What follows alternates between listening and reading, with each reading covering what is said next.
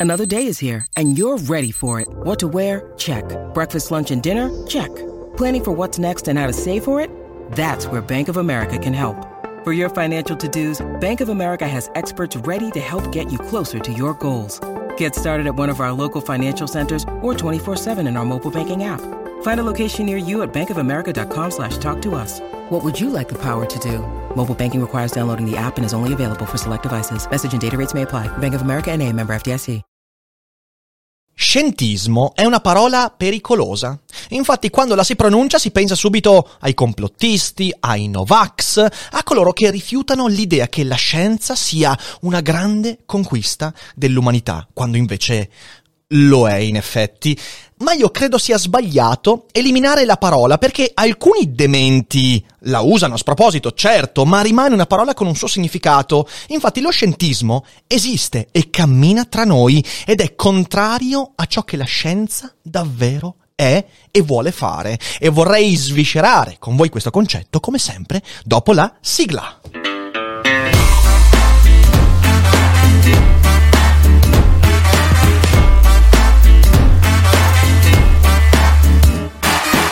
Sei su Daily Cogito, il podcast di Rick Dufer. E chi non lo ascolta è cibo per gli zombie. L'idea di questa puntata è emersa durante una chiacchierata in macchina con eh, io, Fede e Ari, perché stavo ripensando a qualcosa che è emerso dalla cogitata con Grigenti. Quando il mio professore qui, Fabio Grigenti, se non l'avete sentito, recuperate quella cogitata fantastica e sappiate che Grigenti sarà di nuovo con noi anche a novembre perché si sta instaurando una collaborazione continuativa, in quella cogitata Grigenti a un certo punto ha detto una frase più o meno così. I vaccini, per esempio, non fanno sempre e soltanto bene.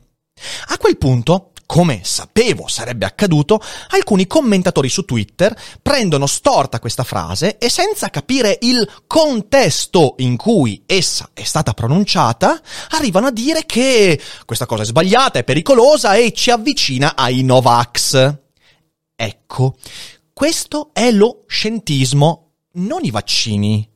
Questo atteggiamento è lo scientismo ed è contrario alla scienza e fa danni al sapere e al pensiero scientifico e oggi voglio spiegarvi il perché con tutti i crismi, con tutte le cautele e da persona innamorata della scienza che non crede che la scienza sia un male. Ok, quindi questo lo metto eh, lì, tenetelo ben presente perché è importante. Prima di lanciarci in questa disquisizione e sviscerazione, voglio annunciarvi che, beh, due cose. La prima è che la prossima puntata non sarà registrata in live. Infatti, giovedì, domani per chi sta seguendo in live, oggi per chi sente in differita, io e Ari saremo a Savignano sul Rubicone insieme a Roberto Mercadini per parlare di Spinoza e Popcorn e i racconti della vera nuova carne. Se sentite questa puntata prima delle 21 di giovedì 15 ottobre, sappiate che potete ancora partecipare, venire a trovarci e chiacchierare amabilmente con noi su tante belle cose, quindi vi aspettiamo. Però comunque venerdì 16 il Daily Cogito esce solo in forma registrata, ma tranquilli per quelli che seguono Twitch, giovedì pomeriggio alle 18 Federico farà comunque una live. Comunque trovate tutta la programmazione nella home del nostro canale Twitch, twitch.tv slash Daily Cogito, quindi recuperate. Seconda cosa, stavolta è una brutta notizia. L'evento con Uesa è purtroppo annullato a causa di problematiche personali e quindi annullato sia l'evento dal vivo a Schio che la cogitata di sabato. Sabato faremo qualcosa di bello insieme, ma non ci sarà Uesa. Recupereremo poi a novembre con il buon Uesa, quindi nulla è perduto, tutto è rimandato. Ma adesso veniamo a noi. Che cos'è la scienza? che cos'è la scienza? È una domanda quasi impossibile a cui rispondere perché prendi 100 persone e 100 persone hanno una prospettiva diversa sulla scienza, ma abbiamo qualche indizio e gli epistemologi, cioè quelle persone che hanno studiato il linguaggio che soggiace alla scienza, ne hanno dette alcune di interessanti. E fra questi ci sono anche scienziati, filosofi e via dicendo. Per esempio Galileo. Galileo era convinto che la scienza è quel comportamento umano che si svolge attraverso l'esperimento empirico, la valutazione dei risultati, la ripetibilità di questi ultimi. Quindi io faccio un'ipotesi, la metto al vaglio della realtà empiricamente, ho un risultato, non mi accontento, cerco di ripeterlo in condizioni uguali e diverse per capire come quel risultato si sviluppa. Quindi questo è Galileo.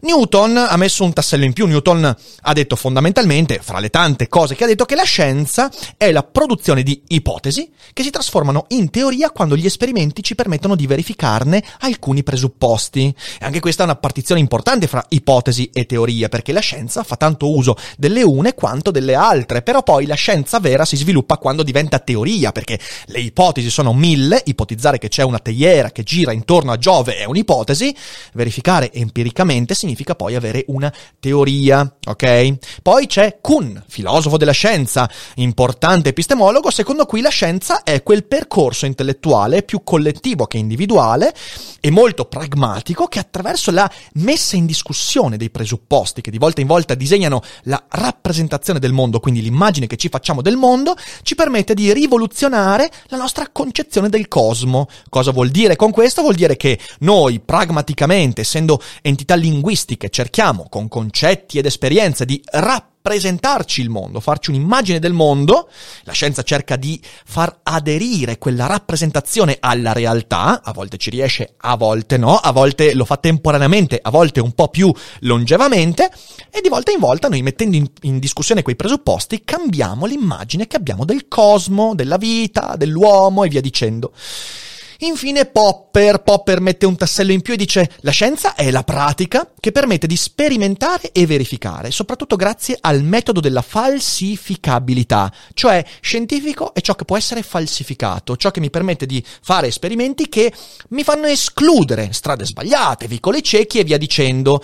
Quindi questo è importante per Popper, la scienza non è un percorso lineare di risposte giuste, ma è intuire le risposte più o meno giuste attraverso quelle che sono sbagliate, che è una cosa tutta diversa, ok? Quindi capite bene che la scienza è una cosa molto complicata, non è una cosa così semplice, non è una cosa lineare, è un casino incredibile. E insomma potremmo dire che la scienza è il discorso umano che più di ogni altro dà forma a una domanda molto precisa. E quella domanda è... E se le cose fossero diverse da come le abbiamo finora pensate e intese? E se non fosse così?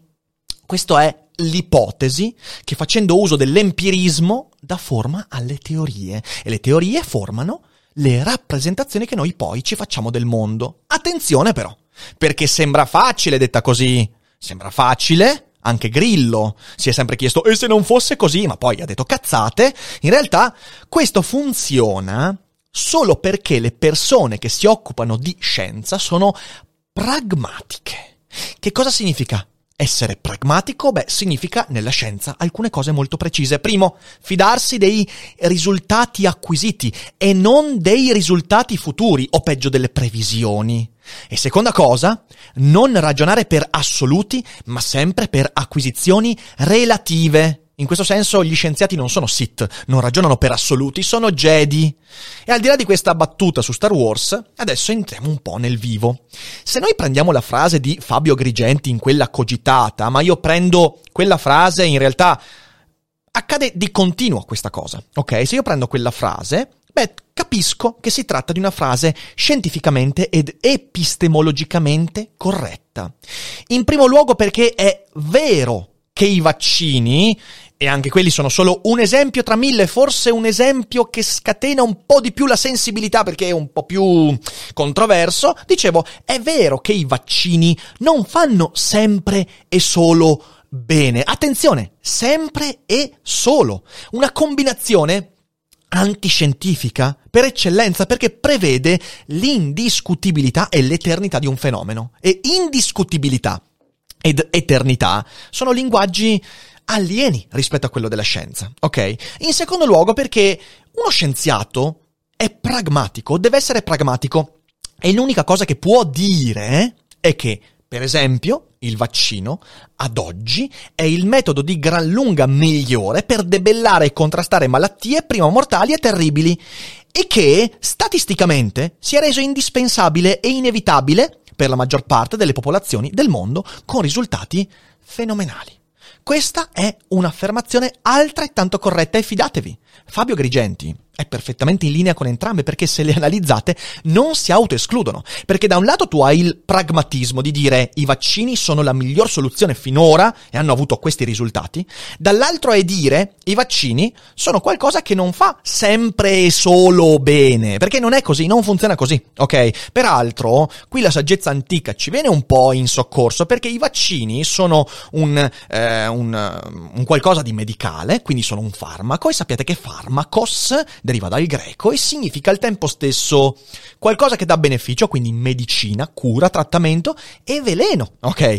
Il che significa che i vaccini sono velenosi? No, no, significa che i vaccini sono una misura pragmatica che sai portare dei benefici immensi, incalcolabili, e dall'altra parte sai che non è una soluzione perfetta, perché nella scienza non esiste la soluzione perfetta, esiste il farmacos, qualcosa che porta con sé benefici e uh, dei costi, e i costi bisogna misurarli sempre sulla base dei benefici, e i vaccini in questa misurazione sono squilibratissimi dalla parte dei benefici. Quindi statisticamente, pragmaticamente, i vaccini sono indispensabili, inevitabili, ma dire questo non significa dire che sono eternamente la soluzione perfetta. Non è così e non sarà così e per fortuna non è così.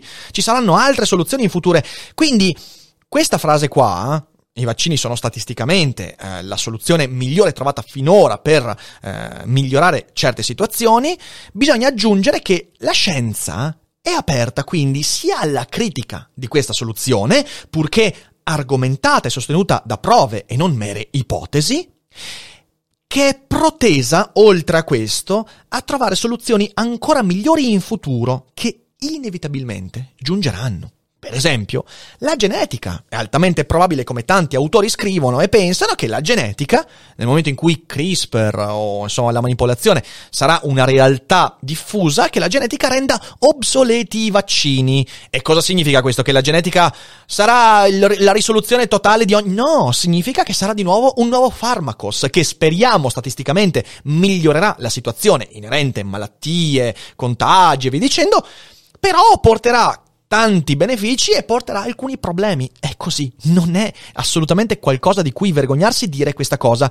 Ora, questa qua, e ve la ripeto, ve la ripeto, eh, i vaccini ad oggi sono il metodo di gran lunga migliore per debellare e contrastare malattie prima mortali e terribili e che statisticamente si è reso indispensabile e inevitabile per la maggior parte delle popolazioni del, modo, eh, ehm, del mondo con risultati fenomenali, e la frase i vaccini non fanno sempre e solo bene, sono due frasi, in primo luogo, non contraddittorie fra loro, perché è una dimensione pragmatica, in secondo luogo è un'affermazione epistemologicamente corretta. Mentre dire che i vaccini fanno sempre e solo bene, così come dire che la frase di Grigenti è scientificamente scorretta, ecco questo è scientismo.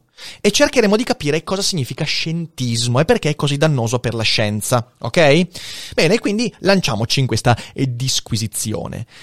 Lo scientismo è un fraintendimento della pragmaticità scientifica, che porta a considerare la scienza come infallibile e indiscutibile e le soluzioni che essa genera imperiture eterne e non rivedibili. Ok, questo è lo scientismo. E ci sono due diverse tipologie di scientismo che nulla hanno a che vedere con il modo con cui i Novax usano questo termine, perché lo ribadisco.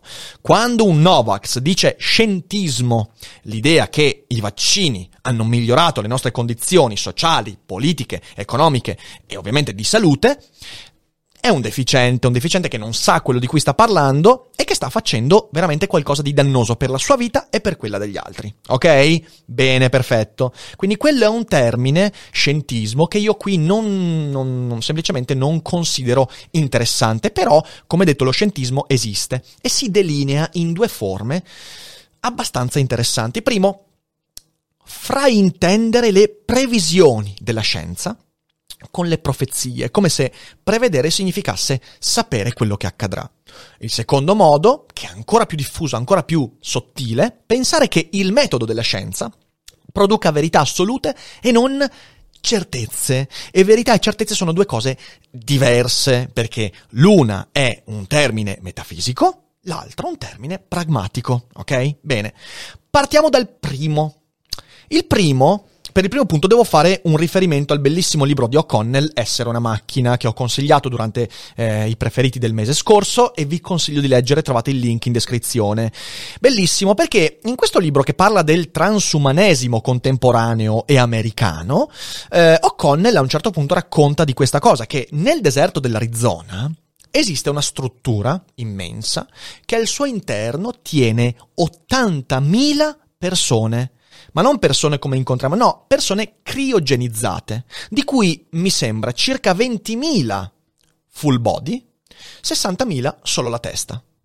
80.000 persone hanno deciso di ibernarsi nel momento in cui hanno mm, sono entrati in contatto con l'idea che un giorno la scienza potrà trasferire la loro coscienza da quel cervello a un supporto artificiale, quindi rendendoli immortali. Ora, è molto interessante questa cosa perché, perché, porta con sé un sacco di implicazioni, ma vedete, qui c'è un primo fraintendimento, una prima manifestazione di scientismo. Il fatto che la scienza, attenzione però, come detto prima, la scienza è tanto ipotesi quanto teoria, ok? Il fatto che la scienza, quella più vicina all'ipotesi e non alla teoria, quindi alla verifica empirica, dica che la coscienza è computazionabile, potrebbe essere quindi trasferita un giorno in un supporto eh, artificiale, un microchip e via dicendo, non significa che lo sarà. Il dibattito è apertissimo e non ci sono attualmente teorie serie, anzi, se voi leggete ciò che tanti biologi dicono di questa idea, beh, quasi tutti dicono che è una stronzata, che per esempio non si può criogenizzare un cervello senza di fatto distruggere i presupposti che poi al risveglio potrebbero far funzionare la coscienza, altri dicono che la coscienza non è una cosa che si può trasferire su un supporto perché c'è proprio il limite biologico del fatto che la coscienza è su un supporto che non è fatto di silicio, non è fatto di queste cose, quindi non si può fare.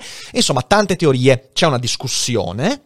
Alcuni scienziati, i più audaci, dicono che la coscienza sarà computazionabile. Il fatto che qualche scienziato lo dica, faccia questa ipotesi, non significa che effettivamente sarà così.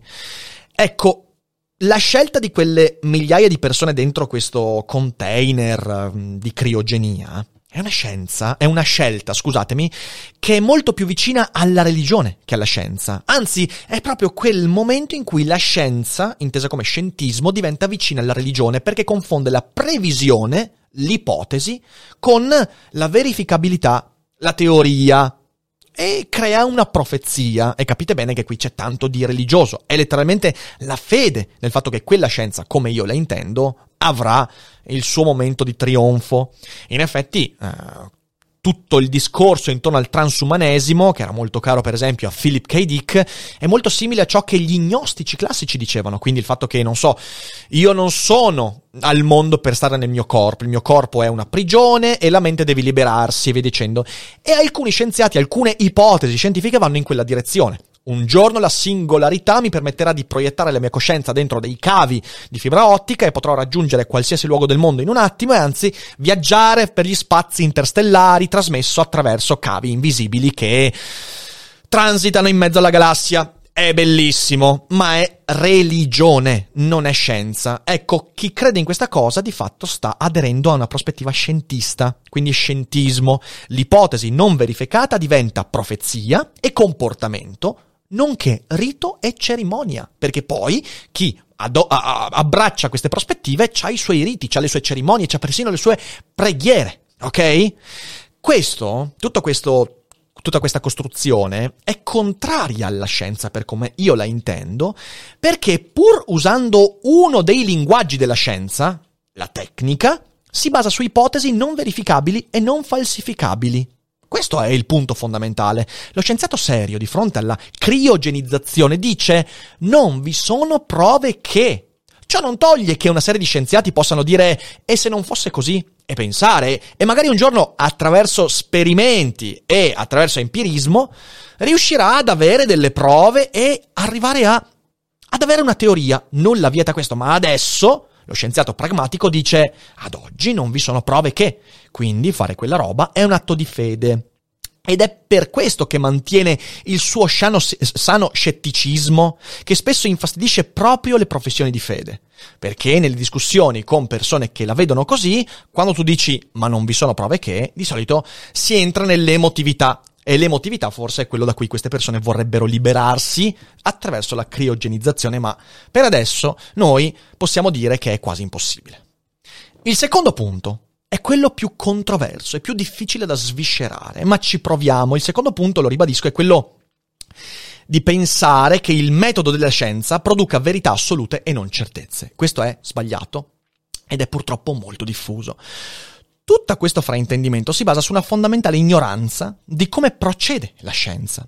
Infatti noi, forse un po' deviati dal metodo accademico, scolastico con cui guardiamo al passato delle scoperte, noi guardiamo al passato e ci accorgiamo quasi solo dei grandi successi, dei geni, e perdiamo per strada la marea di fallimenti, contributi involontari, frasi stupide, opinioni fuori di testa, deviazioni fruttuose e infruttuose, più o meno volontariamente, vicoli cieche, soluzioni spurie di cui la scienza è impregnata.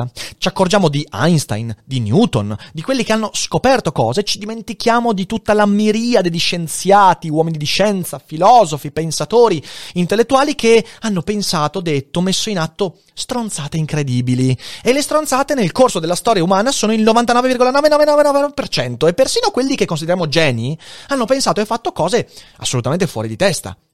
E da questo marasma, a volte, si arriva ad avere una risposta che funziona. Noi se vogliamo prendere il discorso sui vaccini, noi vediamo il vaccino contro la polio e pensiamo che sia il frutto di un percorso lineare e discernibile. Ma non è così. La scienza non è solo un percorso lineare discernibile, anzi non lo è per niente, è una stradina accidentata che spesso rischia di franare e portarci verso sentieri disastrosi. E nella stragrande maggioranza dei casi questo avviene. Ecco che si fraintende allora il metodo. Guardando solo ai successi e ai percorsi lineari non capiamo cos'è il metodo della scienza. Che non è procedere per step sicuri eliminando tutte le variabili impazzite, ma è perdersi nel marasma delle variabili impazzite tenendo sempre salda la capacità di eliminare di volta in volta, quando abbiamo la possibilità di farlo, sperando in quella giungla di discernere qualche passo utile e proficuo che ci porti verso qualche strada giusta. Si tratta del metodo del dubbio iperbolico, sì quello cartesiano, quello dubita di ogni cosa, ma non più applicato alla cognizione, al pensiero, a Dio, all'anima, no, all'empirismo. Dubito di ogni cosa finché non sono veramente, veramente sicuro che il mio dubbio sia di troppo. Non mi fido di niente che non mi sembri corretto per cento volte di fila. Questo è il metodo. E in questo un sacco di cose che ci sembravano giuste si verificheranno sbagliate, un sacco di cose sbagliate ci sembreranno giuste perché i primi 20 esperimenti ci daranno ragione e il ventunesimo falsificherà la nostra ipotesi e allora dovremo cambiare con grande dispendio di energie e bestemmie. Ecco, e questo è un processo molto complesso perché spesso persino lo scienziato desidera arrivare a una conquista e purtroppo la vende, tra virgolette, prima di avere una verifica. Ed è ancora più complesso perché oltre a questa tendenza, che è umana, che è naturale, non voglio che dopo 80 esperimenti corretti l'81esimo mi dica no no, vedi, hai sbagliato, rivedi tutto. Porca miseria, magari ci ho passato 30 anni su quella roba, oh mio Dio, mio Dio diventa ancora più complesso perché in un periodo di diffidenza molto diffusa nei confronti della scienza, in cui la televisione, i giornali continuano a sparare a zero sul sapere scientifico, invitando ciarlatani in televisione, dicendo un sacco di stronzate e via dicendo, ecco, in un periodo di così grande diffusa diffidenza, la tentazione di fare propaganda invece che ricerca è molto forte. Ma la scienza è la più nobile conquista dell'umanità proprio perché ci richiede uno sforzo quasi disumano e quello è lo sforzo dell'onestà di quella frase epistemologicamente ineccepibile che Grigenti ha detto nella cogitata. I vaccini non fanno sempre e solo male, pronunciata da una persona che conosce alla perfezione la pragmatica, incredibile efficacia di quel tipo di linguaggio scientifico e tecnico, quello dei vaccini. Ma se noi, perché un branco di dementi dicono che i vaccini fanno male, smettiamo di pensare in modo scientifico, allora loro avranno vinto e farò un danno incredibile alla nostra capacità di comprendere la scienza, farne uso in modo corretto e far progredire questo percorso straordinario che richiede un sacco di coraggio, abnegazione e lucidità. Quindi, quando sentite una frase del genere, siate lucidi, non lasciatevi andare all'emotività, non cominciate a dire questo è vicino ai Novax perché avete paura che la vostra convinzione venga contraddetta. La scienza vive di contraddizioni, vive di speculazione, vive di polemica, senza quelle non avremmo più scienza. Quindi Cosa trarre da questo argomento? Beh, secondo me il seguente, il seguente ragionamento, che se l'amore per la scienza non ti ha insegnato la cautela di fronte a qualsiasi convinzione, rischi di non essere persona di scienza, ma di propaganda, o peggio, di religione. Oddio, non so se uno sia peggio dell'altro, però sono entrambe abbastanza antiscientifiche.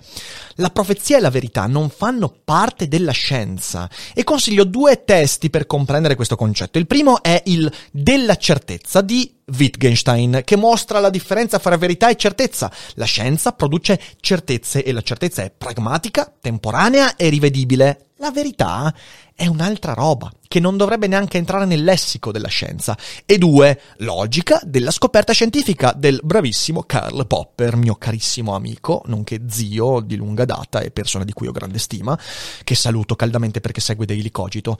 Leggete questi due libri perché sono straordinari e vi permetteranno di abituarvi ad avere una distanza emotiva da quelle che sono le vostre convinzioni anche scientifiche. Se non sappiamo fare questo, la scienza ne avrà un grande danno e noi questo non lo vogliamo. Io spero di aver fatto un ragionamento utile, di aver portato qualche, qualche informazione interessante. E niente, eh, come sempre diffondete Daily Cogito. Se ascoltate in live non andatevene perché adesso dopo la sigla chiacchieremo ancora per 10 minuti, un quarto d'ora. Se ci state ascoltando in differita, beh, condividete sui social, dateci una mano e ricordatevi che ci sono tanti modi per sostenere Daily Cogito. Per esempio c'è... Eh, il, il, programma Patreon dove potete aderire alla community eh, in cambio di servigi e con un eh, fee mensile di vostra scelta. Eh, c'è il canale Twitch dove potete abbonarvi anche gratuitamente usando Amazon Prime e ci permettete di sostenere questo lavoro eh, da ogni punto di vista, sostenere i, i Cogito Studios, eh, il fatto che vengono gli ospiti due volte a settimana e via dicendo. Quindi insomma dateci una mano. Se invece non volete sborsare neanche un centesimo, beh c'è sempre il tasto condividi. Quindi se apprezzate quello che facciamo, condividete su Instagram, Facebook, Twitter e fate conoscere Daily Cogito a quanta più gente possibile perché la community deve crescere e noi dobbiamo combattere la zombificazione. Io vi ringrazio per l'ascolto, condividete, diffondete, fate i bravi e noi ci risentiamo con la puntata di domani. E come sempre non dimenticate che non è tutto noia ciò che pensa. Ciao!